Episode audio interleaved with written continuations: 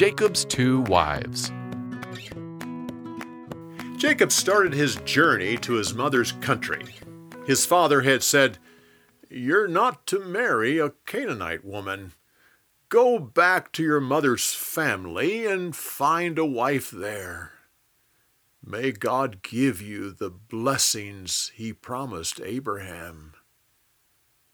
Jacob traveled all day. That night he slept on the ground using a rock for a pillow. During the night he dreamed he saw a ladder that went up to heaven. There were angels going up and coming down. He saw the Lord standing above the ladder, who said, I'm the Lord God of Abraham and your father Isaac. I'm giving this land to you and your descendants. All the earth will be blessed because of them. I'll be with you and will watch over you as you go, and I'll bring you back to this land. Suddenly Jacob woke up and was afraid. He said, Oh, God is here, and and I didn't know it. This is the house of God and, and the doorway to heaven. He took the rock he had used as his pillow and used it to build an altar. He poured oil on it and called the place Bethel, which means the house of God.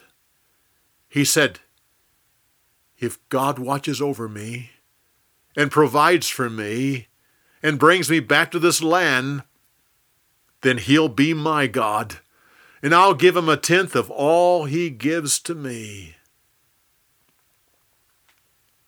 Jacob traveled on to the home of his mother's brother. His uncle Laban received him with joy. Now, Laban had two daughters. The oldest was Leah, and the youngest was Rachel who was beautiful. At the end of a month, Laban said to Jacob, Work for me, and I'll give you wages. What's your price? Jacob said, I'll work for you seven years for your younger daughter Rachel. Laban agreed and said, It's a deal. So Jacob worked for Laban seven years and it seemed like a few days because of his great love for Rachel. At the end of that time, Laban invited people to a wedding feast.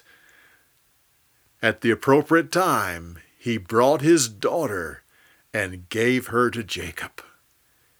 It wasn't until morning that Jacob realized his uncle had given him Leah, the oldest daughter. He was furious. He went to Laban and said, Why, why did you deceive me? You know I love Rachel. I served you seven years for her.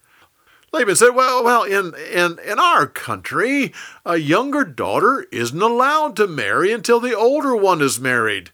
But but but this is what we can do.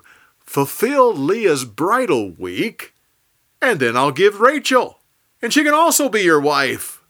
Uh, it will it will only cost you uh, another seven years of work.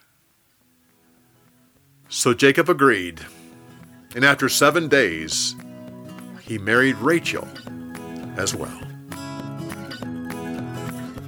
For more, go to BibleTelling.org.